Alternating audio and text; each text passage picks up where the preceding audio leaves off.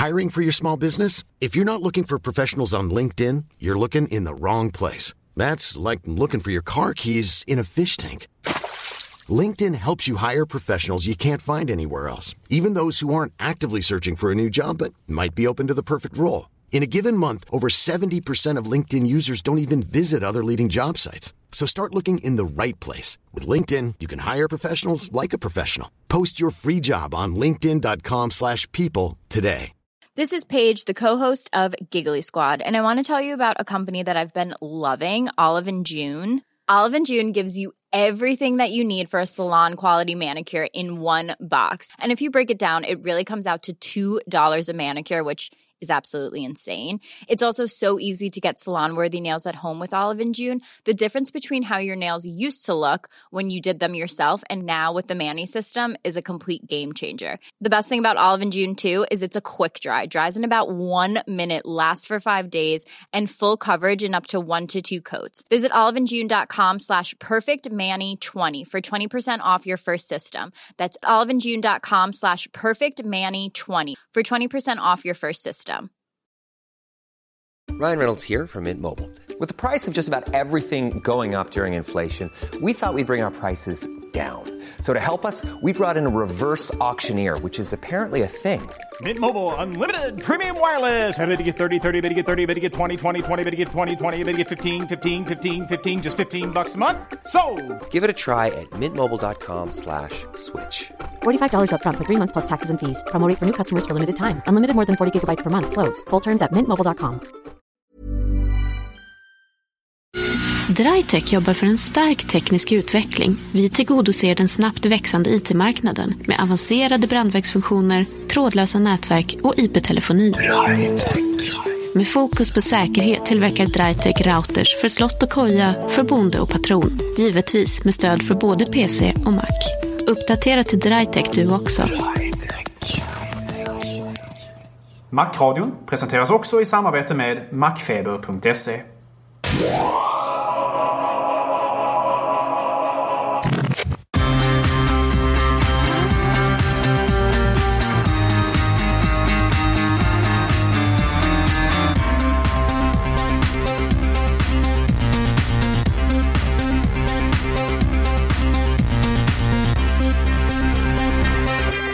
Hej och hjärtligt välkomna ska ni vara till ett nytt spännande avsnitt av Macradion med mig, Gabriel Malmqvist.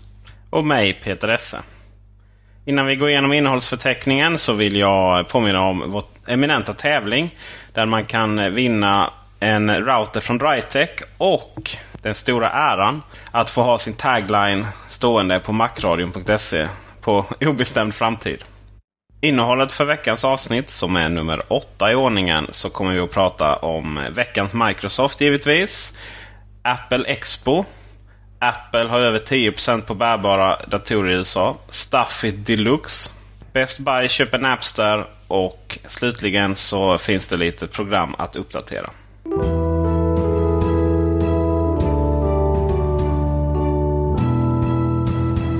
I veckan gjorde ju Microsoft en helomvändning i sin eh, reklamgiv.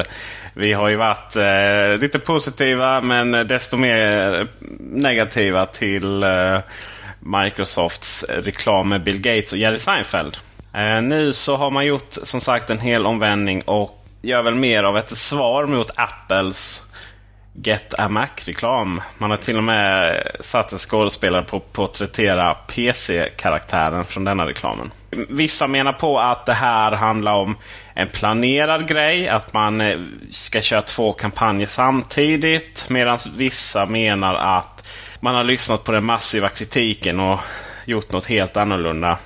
Eh, jag tillhör väl de som, som tror att man faktiskt har gjort det sistnämnda man har eh, inte riktigt eh, tyckt att Jerry Seinfeld-reklamen har gått vägen och därmed gjort, eller i alla fall satt igång sin del två något tidigare. Men eh, Gabriel, det känns väl inte riktigt som att de har lyckats där heller faktiskt. Nej, det kan man ju kanske säga. Ehm, eh, jag är bara väldigt förvånad över alltihopa. Vi var ju nog så kritiska om de två första reklamfilmerna som vi har pratat om i tidigare avsnitt.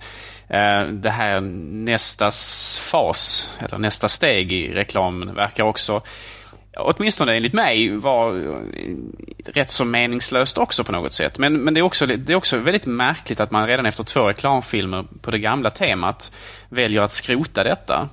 Och sen så går man ut och säger att man inte alls missnöjd med hur det har gått och att man, man har gjort mätningar som säger att den positiva, de positiva vibrationer man ville skapa i användarbasen då har på något sätt uppnåtts.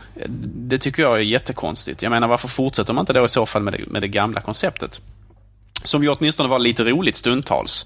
Om än kanske inte speciellt effektivt.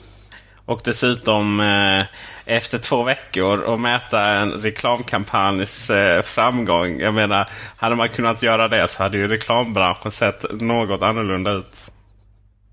Onekligen. Men eh, det är som du säger, det har, ju, det har ju skrivits spaltmeter om de här reklamerna. Men eh, oftast har det varit väldigt kritiskt. Ingen har ju kanske hyllat dem direkt eh, som någon, någon, någon, stor innovation inom reklamvärlden. Eh, det har ju funnits de som menar på att ja, man har lyckats för att det är så många som har pratat om, om dem. Men eh, det är ju den här frågan om all reklam är bra reklam. Och eh, så är det ju givetvis inte. Det har väl snarare cementerat den bilden av, som man har av företaget. Vilket ju kanske inte är en så jättebra bild. Nej, alltså på något sätt så, så framstår de som stora men hjälplösa. Eller sådär. Jag, jag frågar mig själv eh, vad, vad syftet var egentligen med det här Seinfeld-konceptet. Och eh, Alltså, alltså jag vet inte. På något sätt så... Eh, att de, bara en sån sak som att de använder sig av Bill Gates. Eh, företagets grundare och en, eh, en, eh, en före, eller eh, någon, någon som rent personligt representerar företaget. Eh, men vad försökte man göra? Försökte man skapa någon slags ikonstatus hos honom? Alltså att man försökte, försökte man göra honom som en hipp kille som på något sätt skulle representera företaget?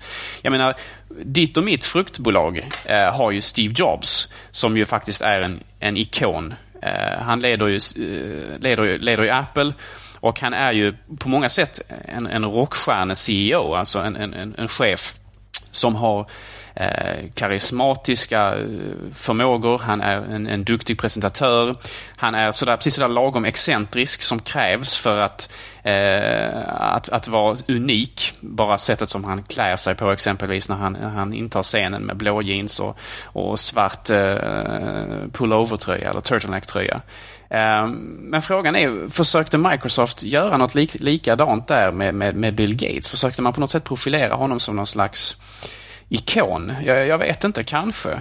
Men, men den bilden jag fick av Bill Gates på de två första eh, Seinfeld-filmerna här nu, det var ju att han var en rätt så hjälplös stackare som egentligen bara drogs med utav en, av en förlegad eh, komiker.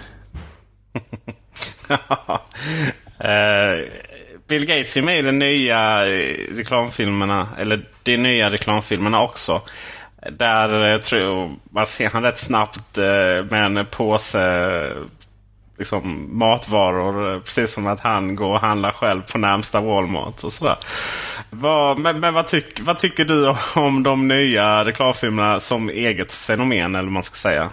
Man bortser från att eh, diskussionen om varför man gjorde nya och så vidare. Men om man bortser från det, vad, vad, vad tycker du?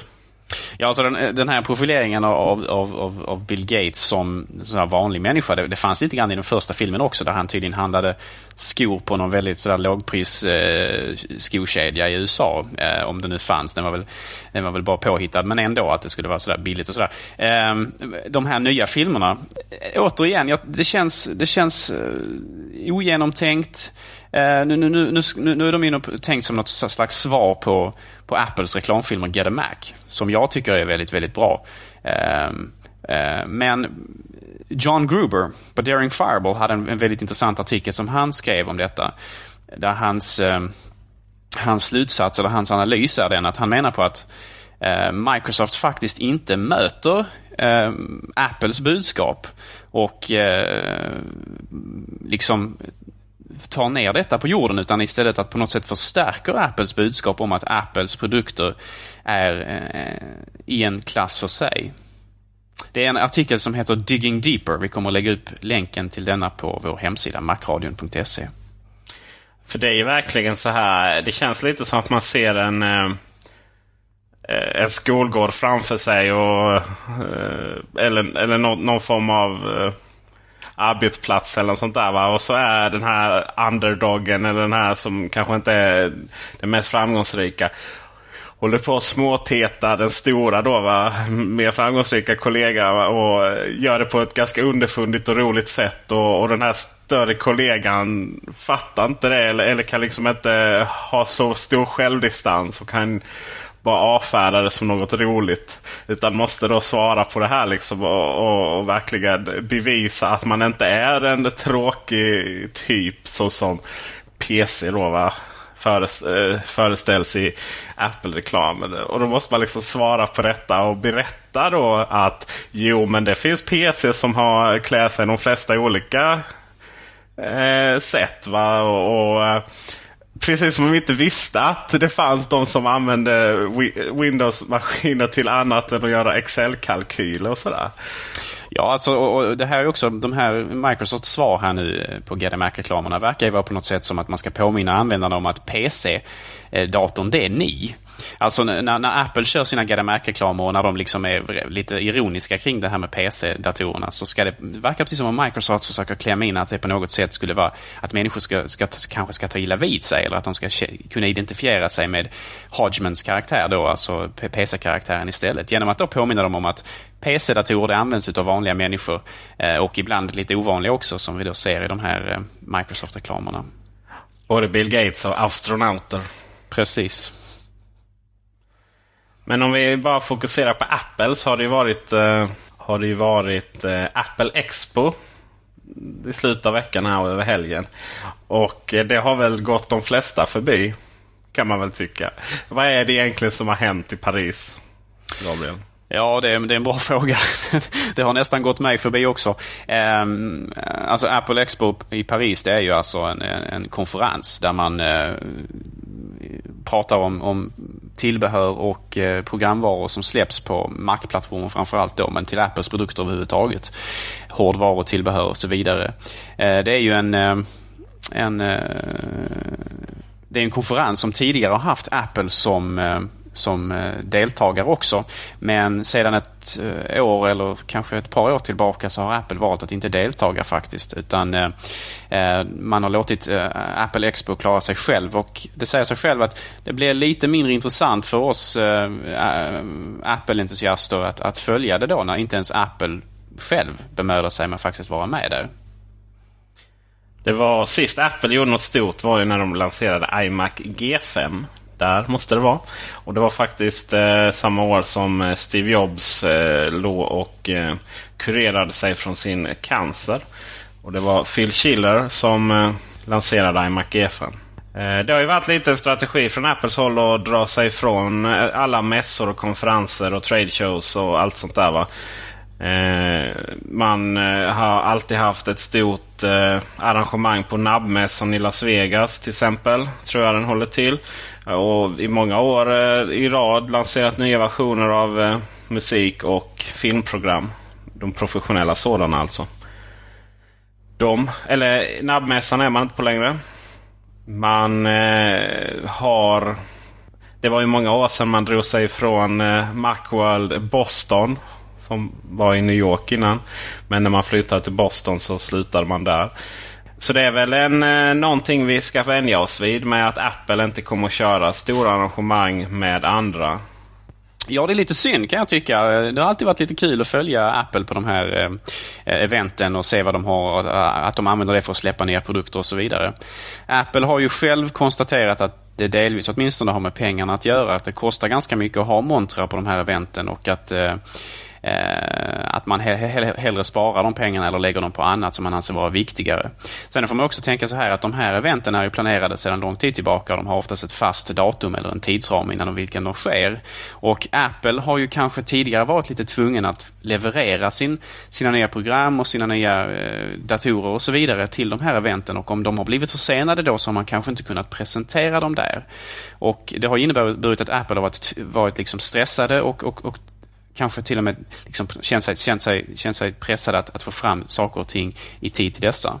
Och nu, vad Apple gör nu istället är att man helt enkelt har ett litet eh, ett litet event i Cupertino istället där man bjuder in journalister och så vidare och, och låter Steve Jobs stå på en mindre scen istället och sådär och gör en mindre grej av det hela. Men samtidigt så blir det också eh, smidigare för Apple därför att då, då, då kan man faktiskt vänta med att släppa eller med att ha de här eventen tills grejerna faktiskt är klara. Istället för att ha en, en, en deadline som man kanske inte hinner med annars. Satt av någon annan. Och på senare år har det ju alltid varit eh, sån extrem antiklimax. Det har inte spelat någon roll vad Apple levererat. Som i efterhand har visat sig vara jättestora grejer. Men, men just då så blir det ändå eh, någon form av antiklimax. Som man har väl alltid hoppats på väldigt mycket mer. Och inte ens Apple har kunnat leverera detta. Medan man... Eh, eh, medans om man ser till till exempel Let's Rock-eventet för några vecka sedan så, så var det ganska uppenbart vad som skulle komma. Och eh, om man var väl de som var besvikna också då. Men om man ändå tänker till lite så var, fick vi precis det vi förväntade oss. Men jag kan ändå tycka att det är lite synd. Jag fick aldrig chans att åka ner till Paris och lyssna på Steve Jobs. Lite av magin försvinner onekligen. Nu är det ju två Apple-event, stora Apple-event kvar vad jag vet. Och det är ju eh, Macworld San Francisco som Apple ännu eh, fortfarande eh, eh bemödar sig med att ta sig till. Samt då naturligtvis också eh, eh WWDC, alltså Worldwide Developer Conference, som Apple håller i själva. Eh, så det är de stora, två, två stora Mac-eventen på, på åren nu för tiden. Och det, det sker inte mer än så. Men det är alltid något. Vi får hoppas att de kanske håller sig kvar där åtminstone, så vi har dessa att se fram emot. Det tror jag säkert. Det är ju ändå eh, så mycket uppmärksamhet som man får i början av året. Det har nog något annat företag svårt att räkna hem. Eh, dessutom så eh, är man ju rätt bra på att ta den mesta uppmärksamheten från den här stora prylmässan i också Las Vegas. Ja, det är CS-konferensen du tänker på som är i Las Vegas. Där Bill Gates alltid är keynote-talare men ingen riktigt kommer ihåg vad han säger. Det handlar väl ofta om Xbox och sånt där i alla fall. För det är ju trots allt en hemmateknikmässa. De som finns kvar är alltså Macworld i USA. Worldwide Developer Conference. Apple Expo till trots. Men också en liten, liten Apple-mässa i London har jag för mig. Som är eh, någon gång, någon gång om året. Men eh, så mycket mer så har man inte koll på tyvärr. Ja, det är ingenting som Apple eh, eh, eh närvara på heller. Intressant. Korrekt. Man eh, har ju lyckats rätt bra ändå. Senaste siffrorna visar på över 10% av eh, nydatorförsäljningen måste det ju såklart vara. Av bärbara i USA är mackar. Och eh, det är ju lite att klyva statistik för att få fram de siffrorna. Ta bort de andra, ta bort alla de här Dell-datorerna som står på företagen. Uh, men givetvis är det fantastiskt bra att ha den marknadsandelen som man ändå har. Uh, vi har ju diskuterat innan hur stort det kan bli. Har vi något mer att tillägga där Gabriel? Hur stora kan de egentligen bli? The sky is the limit. Det som är intressant just med bärbara datorer är ju att ofta är det ett aktivt val. Jämfört med eh, de som står på skrivbordet. Där kan det ju vara lite vad som vad företaget väljer. Men när det är bärbara datorer så är det ofta, även om det är företagets datorer, så är det eh, personliga datorer. så att säga. Och eh, det är också lite framtiden kan jag tycka, bärbara datorer. Man eh, i, i, bärbar, i den bärbara datorsammanhangen så är design viktigare också, vilket ju är ett av Apples trumf, trumfkort.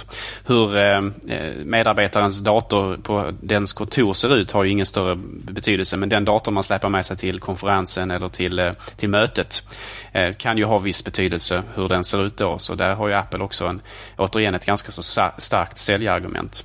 Mm.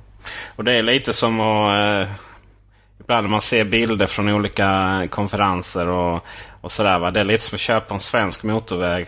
Det är Volvo, Volvo, Volvo i olika former och färger. Men det är liksom så många former och färger finns det inte på V70. Och det är väl likadant med mackarna där liksom. De flesta har en 15 000 Macbook Pro. Någon har en svart Macbook och någon stackare som kanske inte riktigt är så högt upp i hierarkin får dras med en vit Macbook istället. Eh, så det är väldigt intressant att se. Men eh, jag kan tycka det är lite också som när man förr i tiden åkte på SJ-tåg och skulle gå igenom hela vagnen till bistron eller någonting. Va? Då ibland någon gång så såg man någon mackanvändare sitta där och man blev helt till sig. Det var nästan som man skulle flytta dit liksom. Man ville nästan presentera sig. Ja, precis. Va? Och, och nu är det ju tvärtom. Nu är det ju mackar överallt.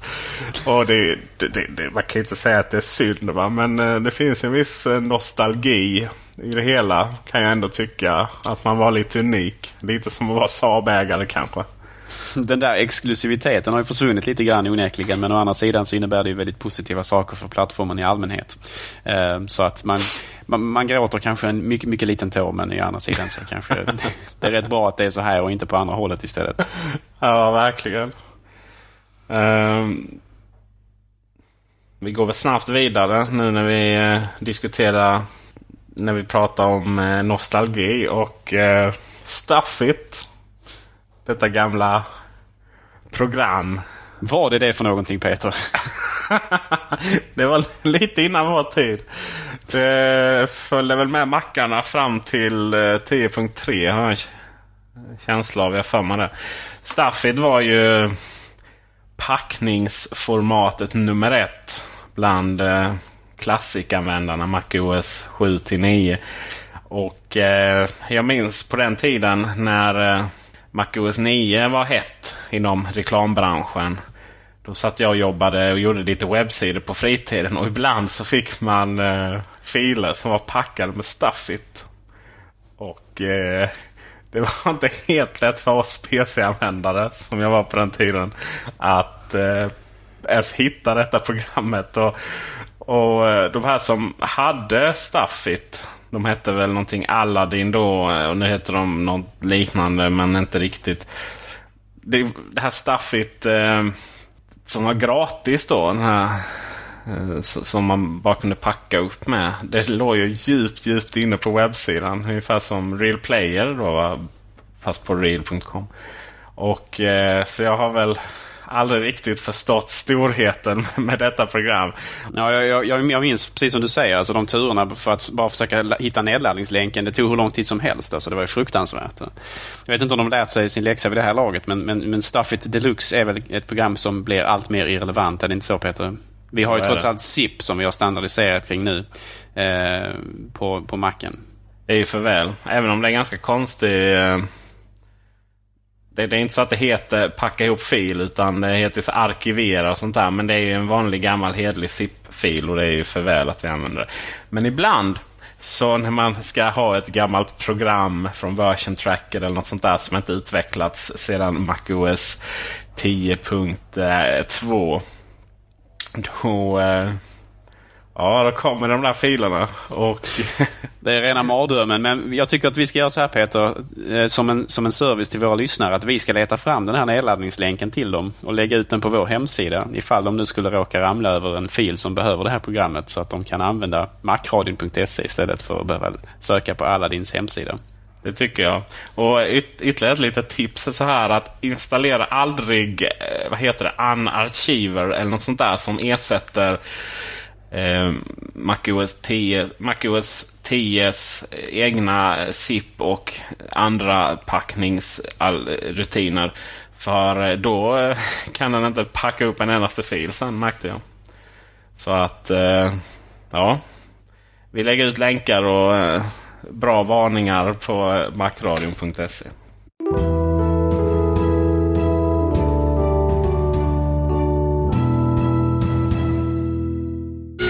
Drytech jobbar för en stark teknisk utveckling. Vi tillgodoser den snabbt växande IT-marknaden med avancerade brandvägsfunktioner, trådlösa nätverk och IP-telefoni.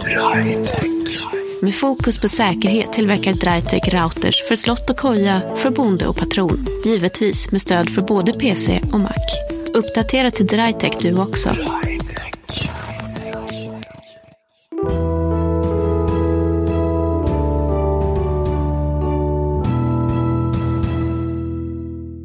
Best Buy köper Napster. Summan är 121 miljoner dollar. För ett företag som aldrig gjort vinst, inte gör vinst och kommer säkerligen aldrig heller att göra någon vinst. Men eh, kan detta handla om att man helt enkelt vill eh, positionera sig mot iTunes nu när eh, iTunes har gått om både Best Buy och Amazon och Walmart på musikförsäljning. Inklusive då lösa DVD-skivor. Ja, alltså det, det, här står ju skrivet på väggen vid det här laget att det är digital nedladdning som är framtiden. Och det har ju Best Buy insett vid det här laget. Och eh, nu försöker de väl lite sådär halvt desperat att eh, få tag på någon slags plattform att arbeta utifrån. Och eh, domänen napster.com verkar vara eh, utgångspunkten för detta då. Eh, det ska bli intressant att se hur de, eh, hur de gör. Eh, jag kan egentligen inte bedöma om 121 miljoner dollar är mycket eller lite men de, de analytiker jag har läst så tycker de, har, verkar det vara att de tycker att det är ganska mycket pengar att betala för ett, ett företag i Napsters skick och storlek med de antal användare som de har.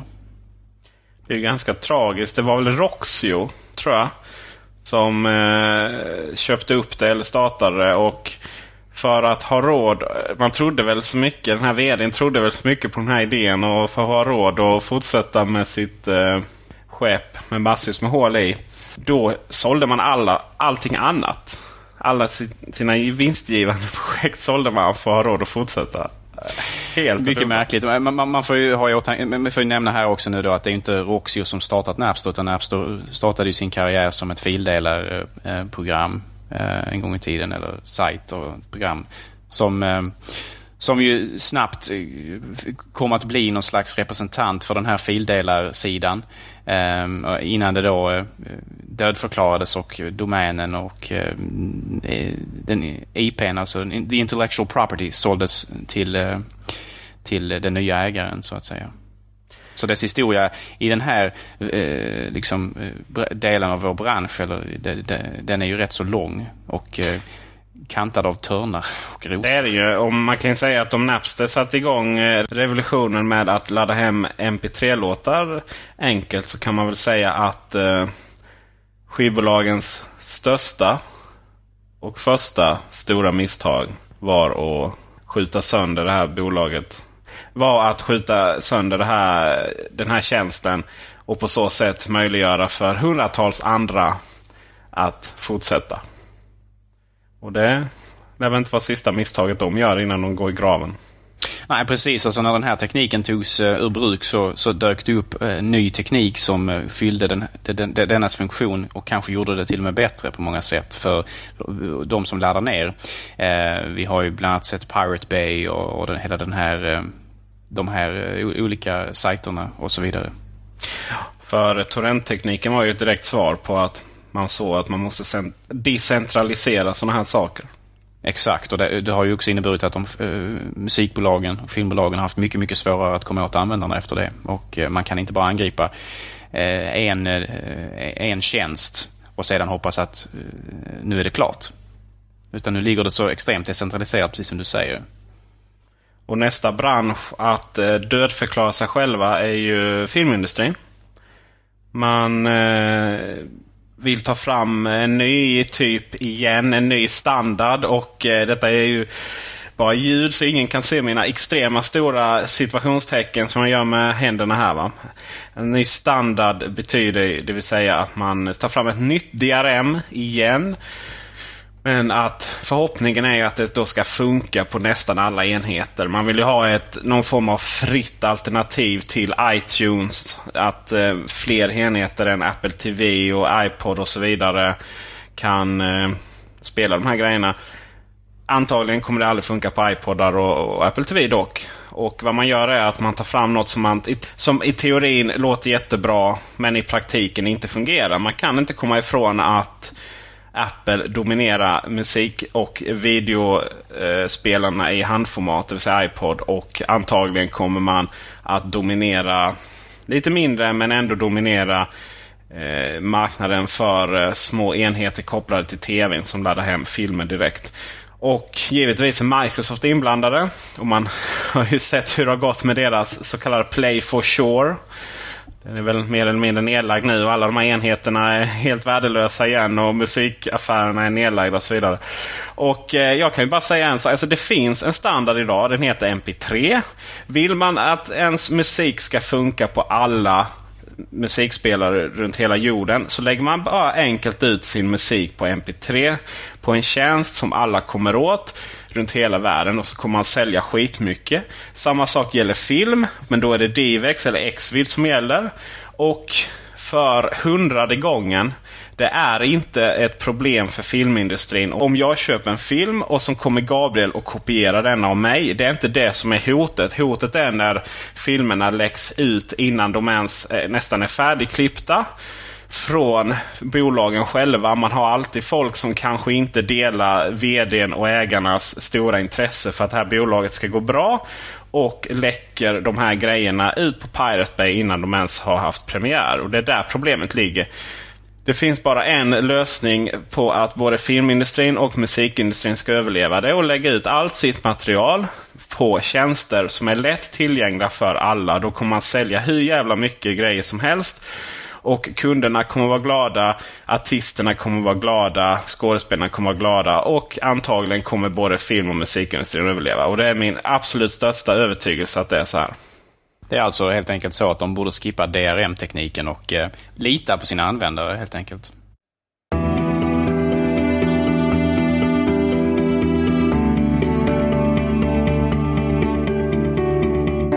Innan vi börjar med veckans rekommendationer så eh, har vi lite uppdateringar att diskutera. MacOS 10.5.5 släpptes för några dagar sedan måste det vara.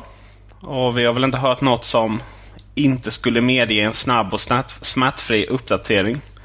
Å andra sidan har ju MacOS 10.5 varit fantastiskt trevligt sedan eh, det uppdaterades strax efter release.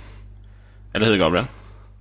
Det är inget du All, Absolut. På. Eh, jag har inte hört om några jättestora bekymmer hos, eh, hos användarna. Att det skulle varit något så problem. Så att, jämfört med många av de, eller vissa av de tidigare MacOS 10-släppen så har ju MacOS 10.5 faktiskt varit en, en väldigt lyckad sådan och relativt smärtfri process. Och sen så har vi fått höra att Windows 7 är på G i sommar. Och det är väl bara att gratulera. Det finns väl inte så mycket mer att säga där va? Vi får väl eh, ta det hela med en nypa salt. Jag vet inte, när skulle Vista släppas ursprungligen? Windows Vista kommer fyra år eh, för sent tror jag. Mm. Windows 7 kommer säkerligen uppfylla alla de här kraven som vi hade på Windows Vista. Och kommer säkert bli ett jättebra operativsystem. Men eh, frågan är om det inte är för sent helt enkelt. För? för att rädda företaget från dess eh, outgrundliga doom. Nej, givetvis från att hindra att Apple har blivit så stora som de är och så stora som de kommer att bli. Precis samma sak som hände med eh, MacOS 8 någonting var Copland. När man skulle hindra Windows 95 från att ta över alla användarna. Vilket Apple misslyckades med. Nu är det nog precis tvärtom tror jag. Ja, det återstår ju att se om, om Windows, eh, nästa version av Windows blir lika, ett lika stort debacle som, som Copland ju faktiskt blev. Men ehm, eh, visst, Microsoft har bekymmer just nu. De har stora problem. Vi pratade ju tidigare om Eh, Eh, de här misslyckade, i våra ögon åtminstone misslyckade reklamsnuttarna som man nu kör. En reklamkampanj på 300 miljoner som verkar slå helt fel eh, och som, som saknar styrning. Och, eh, ja, frågan är naturligtvis här, hur länge kan Microsoft fortsätta misslyckas på så många sätt som de faktiskt gjort de senaste åren innan ledningen för företaget, inklusive Steve Ballmer, kanske tvingas bort från tronen. Jag menar, titta på de senaste åren som varit här nu. Som du säger, Windows Vista släpptes fyra år för sent. Och inte bara det att det blev försenat, utan det är också det att man var tvungen att ta bort jättemånga funktioner som man hade lovat skulle finnas, finnas med för att lyckas få ut den överhuvudtaget. Det blev alltså en, en, en, en kraftigt försenad släpp, släpp av programvaran och kraftigt nerbantad funktionsmässigt. Eh, och detta tillsammans med reklamfilmerna som nu har misslyckats och kom ihåg nu att det var inte så länge sedan som Microsoft försökte först på ett vänligt sätt och sedan på ett fientligt sätt gå samman med Yahoo och eh, bilda någon slags jätte även på internet som skulle kunna dominera och eh, detronera Google från eh, nummer ett vad gäller sökmotorer och annonsintäkter. Och eh, detta misslyckades Microsoft också med på ett, på ett ytterst offentligt och ganska smärtfullt sätt. Det blev mycket omskrivet, det blev många turer och Yahoo, Yahoos självständighet räddades utav dess värsta konkurrent, det vill säga utav Google själva. Ja, och på tal om Google. De eh, har ju uppenbarligen tillräckligt stor kassa och tillräckligt stora intäkter för att kunna slå sig in på allting. Och nu senast så är det ju webbläsarmarknaden. Man blockerar ju i princip alla man blockerar i princip allting som Microsoft någonsin kan göra för, för att slå sig in på en annan marknad än just den man faktiskt fortfarande har. Det vill säga Windows och Office. Och till en väldigt stor del serverstrukturer och eh, även eh, ekonomisystem och så vidare. Va? Men eh, när det kommer till den breda massan så det är nästan som man börjar tycka synd om dem. Sympati för djävulen, jag vet inte det inte.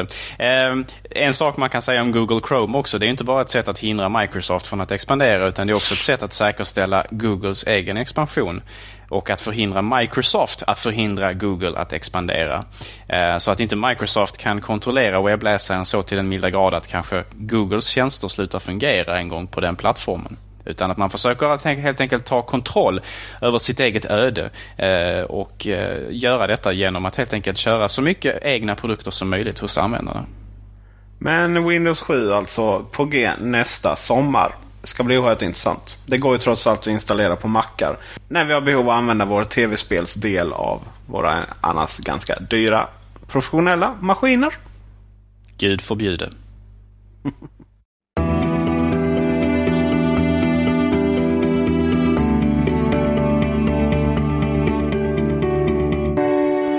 Ja, då har vi kommit till eh, programmets sista del, veckans rekommendationer. Och idag så tänkte jag rekommendera en RSS-läsare. Vi har ju tidigare pratat lite grann om RSS-läsare här i Mac-radion. Ehm, på Macen från början finns det ju redan två stycken inbyggda. Det finns ju en i Safari och det finns en RSS-läsare inbyggd i Mail. Eh, sedan finns det diverse RSS-läsare som tillhandahålls av tredjepartstillverkare och jag tänkte rekommendera en sådan idag som heter Newsfire. Eh, Newsfire är en RSS-läsare från en herre vid namn David Watanabe som är en, en mycket begåvad eh, programutvecklare till Macintosh. Han gör väldigt läckra och eh, relativt kompetenta program och eh, Newsfire eh, full, fortsätter den här traditionen. Det är en, en, en enkel, väldigt Mac-lik och eh, kompetent RSS-läsare som dessutom eh, har gått och blivit gratis. Och då undrar ju jag som är stolt användare av NetNewsWire. Vad är skillnaden? Jag är ingen expert på NetNewsWire själv. Jag gillar Newsfire därför att den är enkel, avskalad och den har ett väldigt, väldigt, i mina ögon, vackert utseende. Jag är lite ytlig på det sättet. Jag tycker att program bör se bra ut, förutom att det fungerar bra också. Och eh, jag föredrar utseendet på Newsfire framför det som utseendet som finns på eh, eh NetNewsWire. NetNewsWire är ju den ursprungliga RSS-läsaren på Macintosh och eh, onekligen den största klienten på marknaden. Eh, åtminstone tidigare så var det den största RSS-läsarprogrammet i världen alla, alla plattformar trots att det bara fanns på Macintosh. Jag vet inte om detta stämmer än idag men det är onekligen en otroligt populär produkt och eh, eh, det är också en bra sådan uppenbarligen.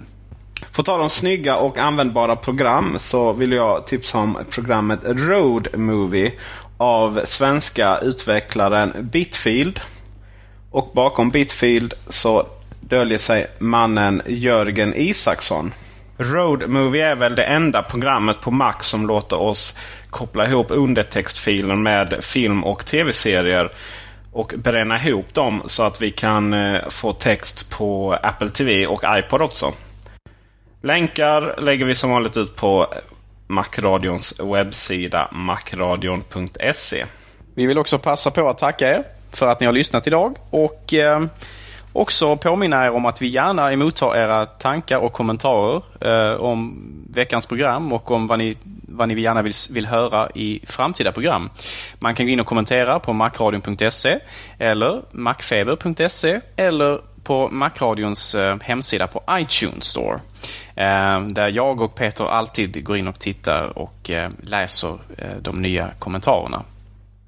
Glöm inte också tävlingen. Det är en vecka kvar nu ungefär. Heden står på spel plus en router från Drytech.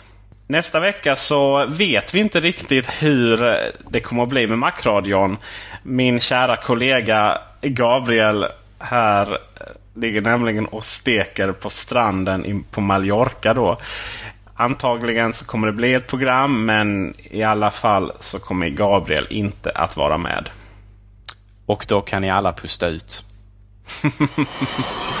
ha en riktigt bra vecka.